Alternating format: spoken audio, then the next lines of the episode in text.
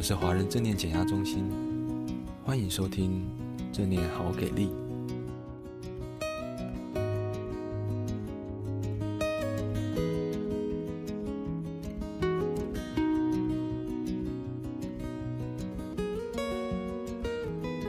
Hello，亲爱的朋友，你好，我是胡君梅。今天想要跟大家分享有一部电影叫《小美人鱼》，不知道大家有没有去看？这部电影对我的意义是还蛮特别的。那实际上呢，它的卡通版是在一九八九年上映的。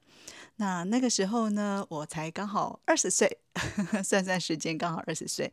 然后那是大学的时候看的，大约大二大三左右吧。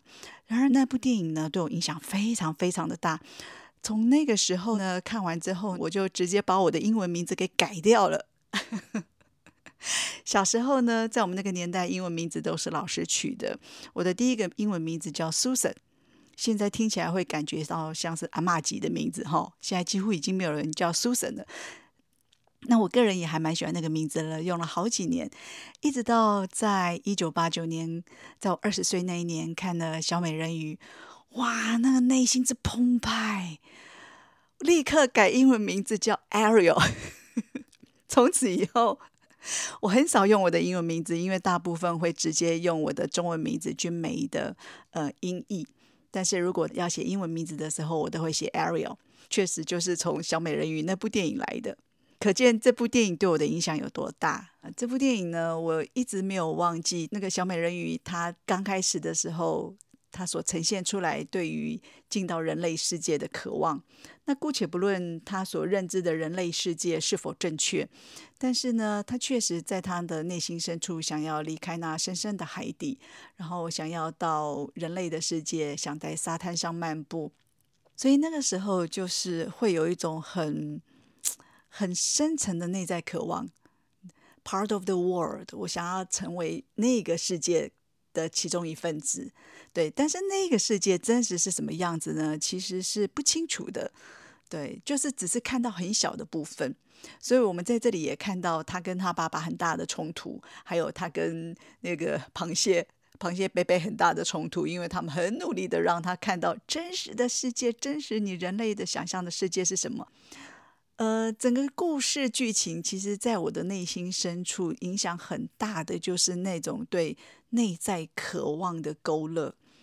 嗯、这样子的勾勒，其实影响我还蛮大的。好像生命中有一个灯塔，虽然在二十岁那个时候的我，不知道接下来会去哪里，也不知道未来会怎么样，但是仿佛就是在内心深处有一盏灯开始亮起来。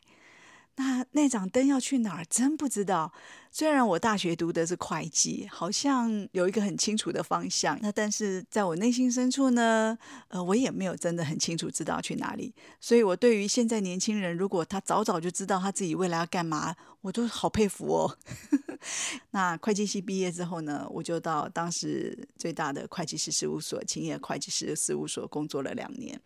那在那两年的工作里面呢，其实学习很多，因为在大机构嘛，然后那种国际级的企业，我印象很深刻。那个时候一报道之后，都是直接先到一个很高级的饭店，我还记得那个叫丰南白露，然后去接受很完整的训练。只是说，在那两年的会计师事务所的生涯里头呢，我自己几乎就很确定知道说，嗯，这不是我想要走的路线。哪怕是未来看起来是多么的 promising，就是你会知道说，假设你继续往这条路走，可能会有辉煌的人生，你会有呃可预期的收入。但是 somehow 我知道这不是我要的，虽然知道那不是我要的，但是认真想起来，我那时候很认真诶，就是我还去考会计师，因为也不想要虚度时间嘛，所以在会计师事务所里头有淡季跟旺季。在还没进到旺季之前呢，还准备会计师考试，非常非常认真的去补习。对，这辈子第一次补习，竟然就是为了考会计师。虽然我不知道考会计师要干嘛，对，但是我那时候觉得说，嗯，就是应该要要精进学习。那我还记得我有一个好同学，那时候我考会计师之前，我觉得好无聊，我想放弃了。但是那时候他给我一句话，也影响我很大。他说：“呃，完成这件事情本身就很有意义。所以呢，我就决定不管怎么样呢，我就还是很认真的去把它准备完成。所以后来很幸运的差了五分没上，那我也不决定再考第二次了。那很有意思的是，那个 calling 还是在。那一直到后来呢，遇到了一个朋友，他是在南山人寿工作，对。那后来呢，我就进入南山人寿。进入南山人寿是一个很特别的经验，因为我不是去财务部门，我是去业务部门，也就是那时候俗称拉保险。在那个年代，大概没有什么国立大学毕业的学生，尤其是会计系毕业的学生，会跑跑去拉保险。那其实这个就跟我内在的那个 calling 有关。那个内在的 calling 其实更早之前也呼应到我早年的生活经验。那时候在嘉义，然后我们家对面有一个天主教圣本笃会院，那个其实是我小时候第二个家。大概在我国小四五年级的时候，来了一个神父，他叫 Father Elben。每次放学书包一放，我就跑去圣本笃会院玩。对。那那个时候，神父把我们的村子里头的小朋友，他看我们都常常去玩嘛，然后他很活泼，他本身是音乐家，会作曲，然后会好多乐器，然后他也是建筑师，那他就把我们村子里头的小朋友呢，组成了一个小小的乐团。那个时候都只有直笛而已。那我们那个时候，呃，神父他就会带我们到处去旅行演奏。嘿那去哪里旅行演奏呢？就是去呃老人院呐、啊、孤儿院呐、啊、精神病医院旅行演奏，那是一个很有趣的一个时光。对，那每次旅行演奏完之后呢，师傅就会带我们那些小萝卜头去吃冰淇淋。在那个年代吃冰淇淋可是不得了的事情，所以从小我大概我心里头就根植着，我知道有一群人他们生活得很辛苦。对，虽然我没有跟他们。很近距离的接触，但是这么短暂的接触，也在那个时候幼小的心灵里头种下了很深的种子。所以，在我心里头一直渴望有一个工作，有一个工作的形态，就是我能够帮助别人的同时，自己也不予匮乏。所以后来呢，会去做保险，跟这个有很大关系。因为，嗯，我发觉到，哎，保险刚好就是这个理念。然后之后呢，就去读书了，花了八年的时间读了两个研究所。第一个研究所是宗教研究所，第二个研究所是心理智商研究所。读这些书其实也是都是回应内在的 calling，就是很好奇生命到底是怎么回事。所以我就发觉到生命的历程里头有两件事情影响很大，一个就是宗教，一个就是家庭。嗯，所以那时候我就跑去读正大宗教研究所，那也蛮幸运的，就一次就考上了。这样，那在正大宗教研究所的时间对我是非常非常滋养的，对，因为那个时候从老师身上学会很多，而且在学习的过程里头，可以跟同学自由的辩论是很开心的事情。那后来呢，就再去读了心理智商研究所，在心理智商研究所的过程里头，去美国学正念。所以在这过程里头呢，嗯，我自己内心深处我一直都很清楚知道，我有个梦想，有个渴望。那那渴望是什么呢？其实很难有一个清楚的界定。如果真的要有很清楚的界定，我觉得我就是很希望能够活出自在的人生吧，然后活出有智慧的人生，那活出无憾的人生。死而无憾，不管在任何时间点，如果需要离开这个世间，没有任何遗憾的那种人生。这些年来也一直都朝着这个方向走。所以，当我听到那个 Part of Your World 那首歌的时候，哇塞，那个真的是 连接到灵魂深处的渴望，非常非常的感动。这部电影我很我很谢谢我先生，因为这部电影是我我先生陪我去看。对，那看完之后呢，我就。其实真的是热泪盈眶的出来啦，就是很吓到我内心深处的那种渴望，然后就问他说：“哎，那你对生命有没有什么渴望？”然后他想一想，他蛮感人的，在车上，我们那时候开车回家的过程，他就说：“嗯，我就是想到你的翼下风，the wind beneath your wing。”对，哦，好感动。对，所以其实我会很好奇，伙伴在听到这里的时候，嗯。你内心有没有什么渴望？渴望不是很容易耶。就是如果有内心深处的一些呼唤，对，那是什么？有吗？那哪怕不清楚都没有关系。但是 listen，很仔细的聆听，然后不要让时间都被塞满，这是还蛮重要的。我也很享受独处，对，所以一个人对我来讲，其实不太是孤单，而是享受孤独。有时候还是会很茫然。其实，在这三十多年的岁月里头，经常有好多困难，好多的茫然，然后好多的不知所措，或者好多的挫败。但是如果内在有一个渴望，你这辈子生而为人，你是谁？你要做什么？这样子的一个问题，它不会有一个明确的答案。很多时候，但是如果这样子的问题，我们因为没有明确的答案，就停止探问自己，那就一辈子不会有答案。那一辈子不会有答案，就不一定会活得快乐。嘿，就是很多时候我们就会很，容易是随波逐流，或者是顺着大潮流走。我觉得对生命的渴望这件事情是不要放弃的。没有所谓成功不成功，在我的内心深处，并不是哇，你赚多少钱，或者是你成为某种职位，你成为某一种 title 叫成功，不是，而是你真的希望你成为是什么样的人，然后。慢慢的往那个方向去，而你真的想要成为的那种人，不是建构在别人的身上。嗯，比如说，如果是在某种 title 或者是某种收入，那当然也很好，这也是必要的。但如果百分之百都是这部分的话，从我的角度来讲，会觉得蛮危险的。任何头衔其实都是一时的。那有头衔的时候，就有相关的能量聚集过来。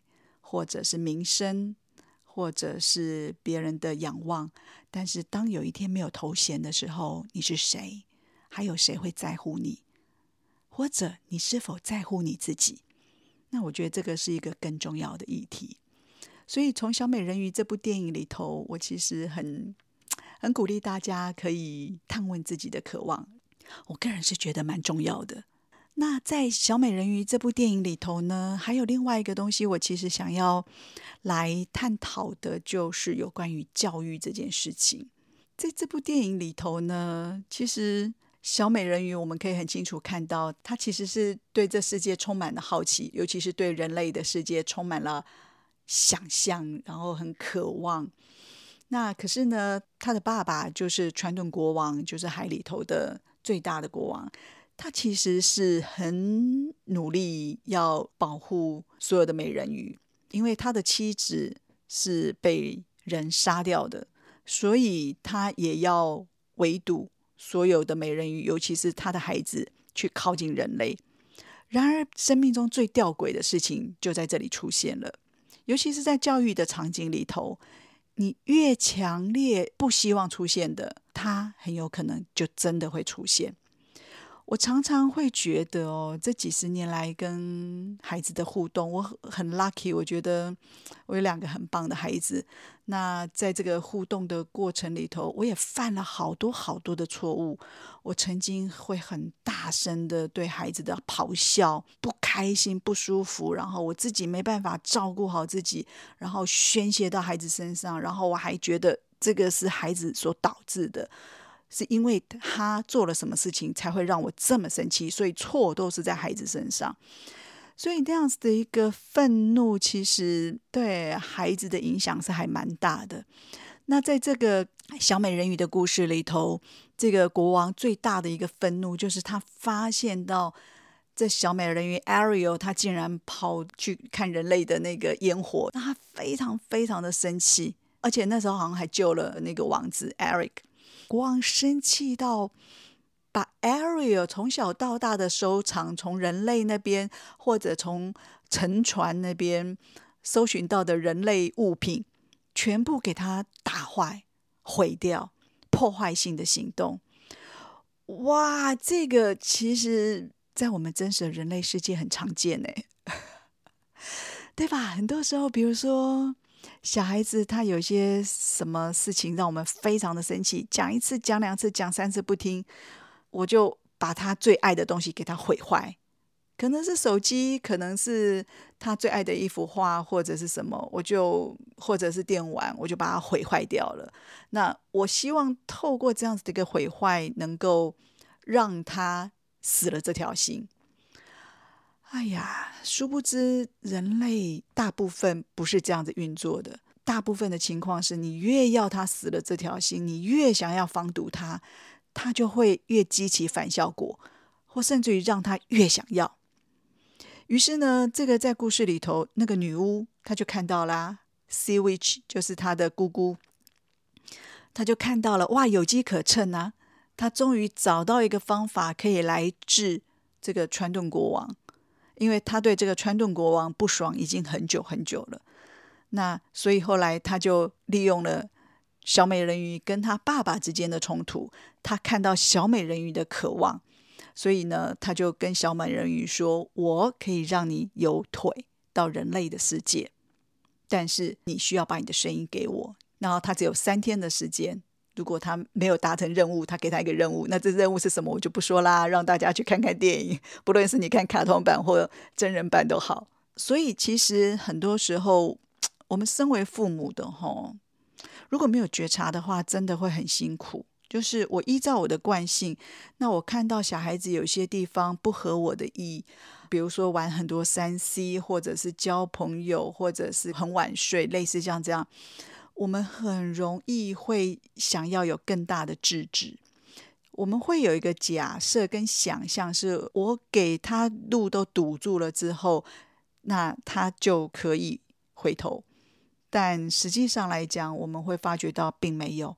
所以，父母的愤怒经常会激起很多的反效果，成效只有那么一时的。就在那个当下，孩子可能碍于他力量没你大，所以他没办法反抗你，他也只能够忍气吞声。但他就会知道这个爸爸或这个妈妈是不可靠的，然后他就会往相反的方向走。那这种例子到处都是啊，哦，所以这个也是我。我在二零一零年去美国学正念之后，对我影响很大的。因为在那之前，孩子八岁、十岁，然后我自己又工作又读书，其实压力是非常非常大的。那所以后来我去学正念之后，帮助我很大，就是我开始去觉察到我在失控之前发生了什么事情。我在失控之前，我身体有哪些反应，有哪些讯息，然后我有内在有些什么渴望，那那些渴望里头有哪些是我自己的，有哪些其实可能是投射的，很多东西会看得越来越清楚。所以后来，其实在这部剧里头，最悲惨的事情就是小美人鱼后来被女巫抓走了，国王为了救她，他就宁可牺牲掉自己。小美人鱼看到。爸爸为了他牺牲掉，他当然也就是很难过啊。很多时候我们会有一个错误的概念，觉得说啊，只有东方的父母都会很要求小孩子要听话。实际上，呃，其实也未必啦。嘿，西方的父母也是很渴望孩子听话的，不是吗？所以在这过程里头，我觉得那个时候父亲的角色，后来他愿意去接受。他的女儿其实跟他的期待是不一样的。他期待他女儿能够在海底世界平平安安的过活，不要到人类的世界。但很不幸的，他女儿，他的小女儿就是爱上了人类，而且他好想去人类的世界。那经过了这一番折腾之后呢，这父亲终于看到了，也愿意承认了。那甚至于最后是送祝福给他们。最后。Ariel 跟王子 Eric 他们要出海的时候，然后国王出现了，然后他们相拥抱。国王做了一个动作，他拥抱完后，他手一推，让这个船往前进，往前进到他们两个小两口想要去的地方，也就去探索未知的世界。哦，我看到那里之后，我真的就是热泪盈眶，因为我现在也是妈妈了嘛。嗯，跟我。在二十岁的时候，那只是一个小女孩的心情是很不一样的。就是身为家长，你对孩子的爱是很深的，然后你会很希望祝福他们。在这过程里头，怎么样能够把智慧传承给孩子，把觉察传承给孩子，然后让他们能够过好自己的人生，这是最重要的，而不是让他成为另外一个我希望他成为的样子。呃，我会想要录制这一部，其实是我听了很多有关于小美人鱼的一些评论，不论是国内的或国外的，大部分都是在探讨政治正确，尤其是因为这小美人鱼变黑人了，不再是我们小时候白人的那个版本。那听说在呃亚洲没有那么的讨喜，但是在欧美倒是很讨喜，对，因为它凸显了多元文化嘛。那在国外有一个 YouTuber，他很好玩，他就讲到说。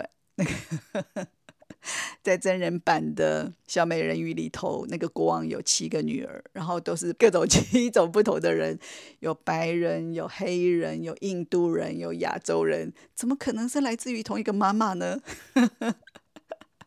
我觉得这很好笑啦。那当然，这是牵涉到迪士尼他们本身呃公司的价值观，还有他们要传递的文化。曾经有个老师，他对我讲过一句话，我永远记得，他说。一家公司的存在就是要凸显它的价值，所以你要知道你的价值是什么，你要传递的是什么价值。那这句话一直在我心里头。那后来我们成立了华人正念减压中心。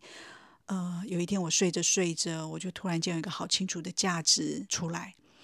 那这个价值成为我们的 slogan，就是我很渴望我们的团体是以爱为基础。然后在专业跟涵容中一起成长。我曾经跟会计系的学长，我跟他讲到我这样子的一个呃概念，然后他很可爱，他就说：“哎，你这样没办法，也没办法量化。”那他就鼓励我要量化一点，但我就很困难呢。那个时候他问我的时候，我还答不上来，但是现在我可以很清楚的答上来说：“好，至少到目前为止，我可以很清楚的知道我们这个团队做到了。”没有什么成功或失败，但是就是过一个自在有智慧的人生。好，那今天的分享就到这里喽，谢谢您的收听。这里是华人正念减压中心，正念好给力，很欢迎你在下面有一些分享，或者是评论，或者跟我们说你喜欢听的主题是什么。谢谢你喽，我是胡菊梅，下次再见，拜拜。